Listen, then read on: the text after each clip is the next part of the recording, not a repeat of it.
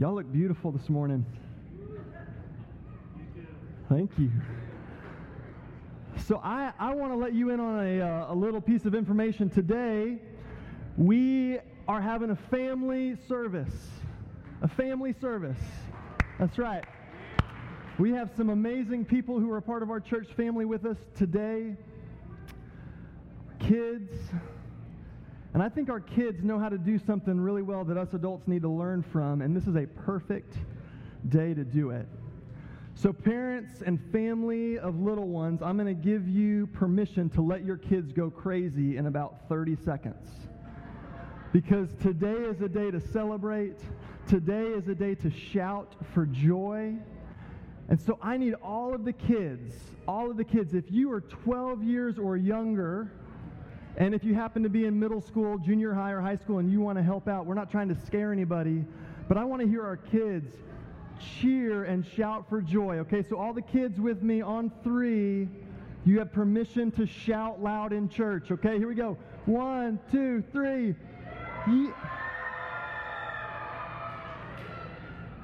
Now, how about as a family, we celebrate God's goodness together on three, okay? If you think you have a little one who might get a little bit nervous, just cover their ears. God is so good, and this is such a reason to celebrate. So on three, one, two, three. Yeah! Yes! Yes! Come on!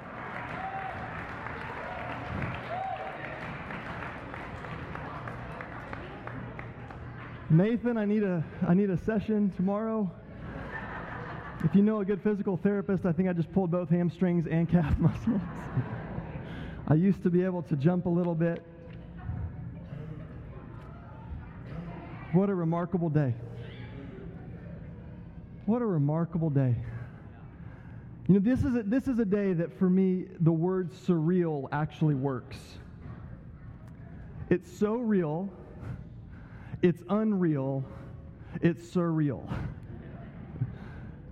It is a dream that we have been waiting to live so much longer than we thought. So worth it. I had the most splitting headache I've had in like a long time. And then we got our temporary certificate of occupancy, and it was literally gone that fast. it was wild. It was wild. We love the family that God is building here, growing here. We love our kids and, and the, the current, the upcoming generation. Next week, our team will just continue what we've been doing week in and week out for so long, serving our kids and our families well with wonderful worship services. So just know that. Our student team has been working diligently. We love what God is doing in teenagers. We believe that He's called them to know Him and His kingdom here on earth now. They don't have to wait. This is not a wait. This is an everyone gets to play, everyone gets to participate in the good news of Jesus. And that's what we're about here at the Vineyard. You know, we've been in this interesting series leading up to now called Invisible Idols. And it's looking at the things that are hidden in our life that steal our worship, that steal our worship. And there's stuff that steals my worship all the time, like being stressed about work. being stressed about details because you know what? Today's not been perfect. There's paint that needs to be painted again. We need to pray for spontaneous parking lots. and we need grace. We need grace in this transition because we're figuring it out together as a community. There are idols in the way. There are things that we're going to miss, and we're going to try to figure it out, and we need your help. There are things that I've missed in my own life about the goodness of God and the faithfulness of God and the love of God that I need your help seeing in me and pointing out. You know, we've been looking at this, this different kind of thing about invisible idols, and today it's me, myself, and I. Me, myself, and I, right? That's right. We just can indulge ourselves completely. We've been looking at this passage of Scripture in Hebrews, and it says this Therefore, since we are surrounded by such by such a great cloud of witnesses, let us throw off everything that hinders. Throw off everything that hinders and the sin that so easily entangles, and let us run with perseverance Let us run with perseverance the race marked out for us, fixing our eyes on Jesus. Kids, this is for you too. Fix your eyes on Jesus early.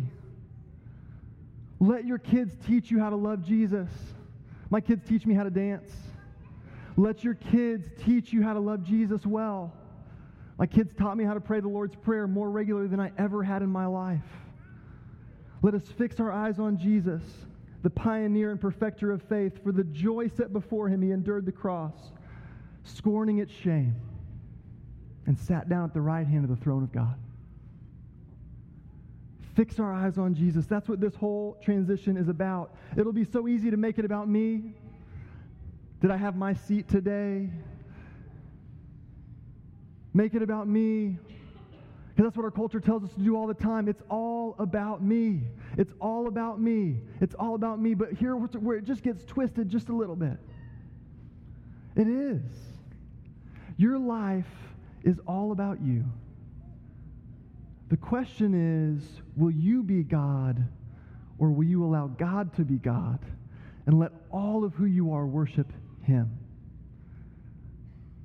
Let all of who you are worship Him.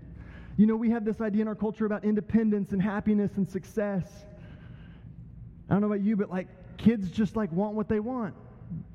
If you've been around kids, guess what? Adults just want what they want. we can make it about me. We put ourselves at the center. But Jesus is calling us as a community to not forget that we can fix our eyes on Him. We can put Him at the center again today, fresh and new for our whole life. And your spiritual walk is all about you. Your faith journey is all about you. What will you choose? What will you choose today when you leave? What will you choose tonight when you get home? What will you choose tomorrow when it's another Monday that rolls around and you wake up to an email inbox full of all caps subject lines? It's all about me.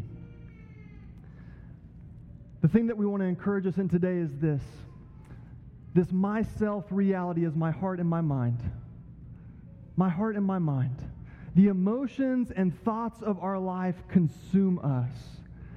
And I just think Jesus invites us to a place of health and wholeness and freedom. I don't know about you, but anybody ever had like an emotional day? and doesn't it just feel so real? Like the emotion of a moment feels so real. The things that our heart beats for feels like it's the most real thing in the whole world. But what's interesting is we have to begin to realize that our emotions are not the truest truth.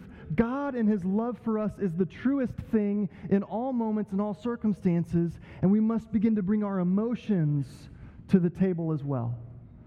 Listen to this. Jeremiah says it this way 17 9. The heart is deceitful above all things and beyond cure. Ooh. It's deceitful above all things and beyond cure. Who can understand it? Sometimes it's hard for me to understand my own heart. Can you relate to that?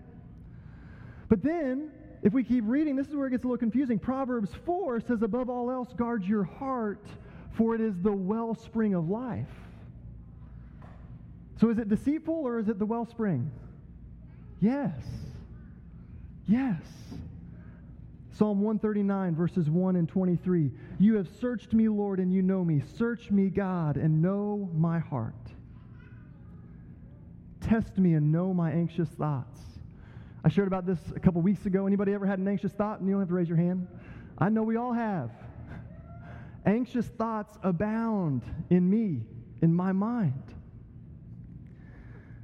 Romans 8 5 says, Those who live according to the flesh have their minds set on what the flesh desires.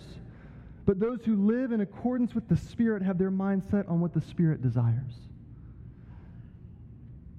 What am, what am I allowing the Spirit to do in my mind and in my thoughts? And then I love this. This is Romans 12, 2. Do not conform to the pattern of this world, but be transformed by the renewing of your mind. The renewing of your mind. So, what's the point? It is all about me and my transformation, and we're all about transformation here at the Vineyard, that we would experience the transforming love of Jesus. That you would know a greater health, a greater wholeness, a greater hope in your life than you've ever known before because of what Jesus has done for you, what Jesus has done for me. And I have to work some things out in myself. I have to work out my emotional maturity. I have to work out the battle of my mind and what I think about and what I focus on and what I believe. And here's where it lands. What will I choose? What will I choose? What will I choose? It says this I have been crucified with Christ. It is no longer I who live, but Christ who lives in me. And the life I now live, I live by faith in the Son of God who loved me and gave himself for me. I have been crucified with Christ. It is no longer I who live, but Christ who lives in me. And the life I now live, now. Yes, there's good stuff coming, but it's not just for then, it's for now. It's for now. And we're going to be a community that recognizes the importance of for now. This week I got a devotional sent to my email. I highly recommend you subscribe to devotionals because they show up in your email and they're very helpful and they're usually timely. Y'all give it up for my buddies here helping me out.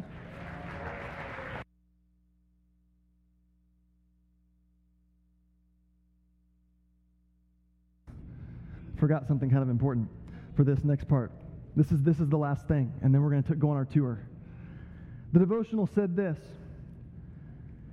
This week, we come face to face with one of the great paradoxes of our faith that in order to really live, we must die. That before we can reign with Christ, we must first share in his sufferings.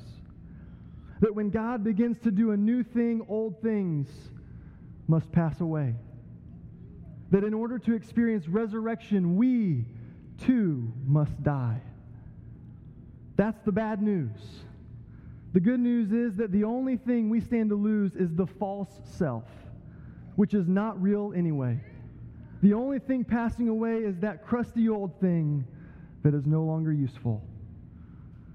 I'm forever thankful to Pearland ISD and what they did for us, and Rogers Middle School is not a crusty old thing, but there is some old stuff passing away. and there is some new stuff that we are stepping into. And that's true of your life, and that's true of my life. And here's the thing if we don't let go of the old stuff, it's hard to fully embrace the new stuff. If I keep believing the way that I was, if I stay in that old identity, then I just stay there forever. But God calls us to a new identity. He calls us to transformation. He calls us to hope. And He rewrites our story. He rewrites it and He writes new things in that we never imagined. And sometimes things show up we've been praying about for years and years and years because I know it was almost 19 years ago that Alan and Donna and a core team of people planted this church.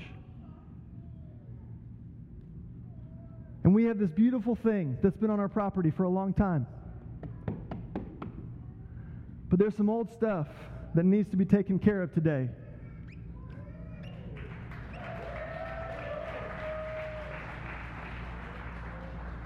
And this is what God does for us. We have been crucified with Christ. It is no longer we who live, but Christ who lives in us. And the life we now live, we live by faith in the Son of God, who gave himself for us because he loved us, and that's who he's calling us to be as a community. May it be so. May it be. There has been so many good things planted in the life of our church. And we might have to let go of some stuff.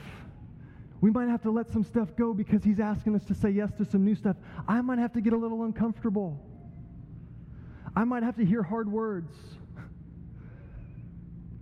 Let us fix our eyes on Jesus, the author and perfecter of our faith. Let's stand together. Thanks, guys. I'm going to ask Alan to come join me.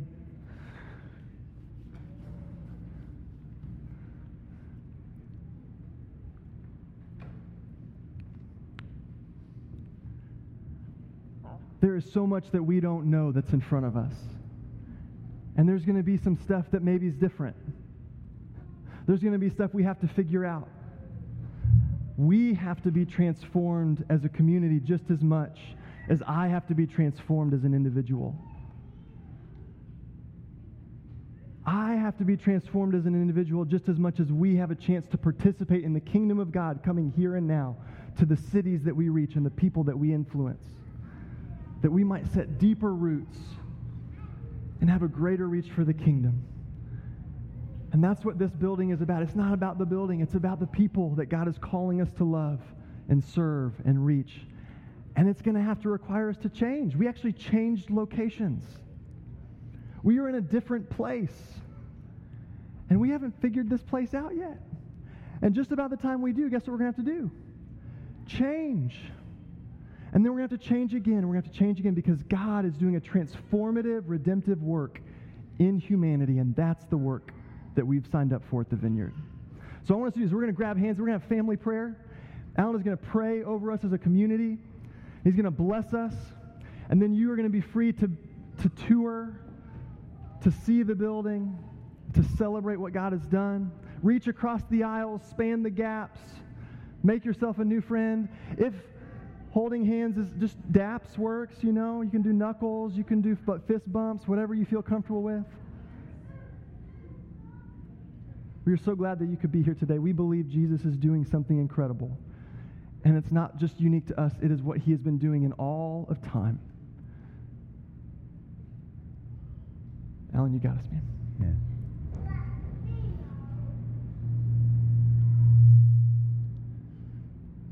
This place and God's people to the glory of God.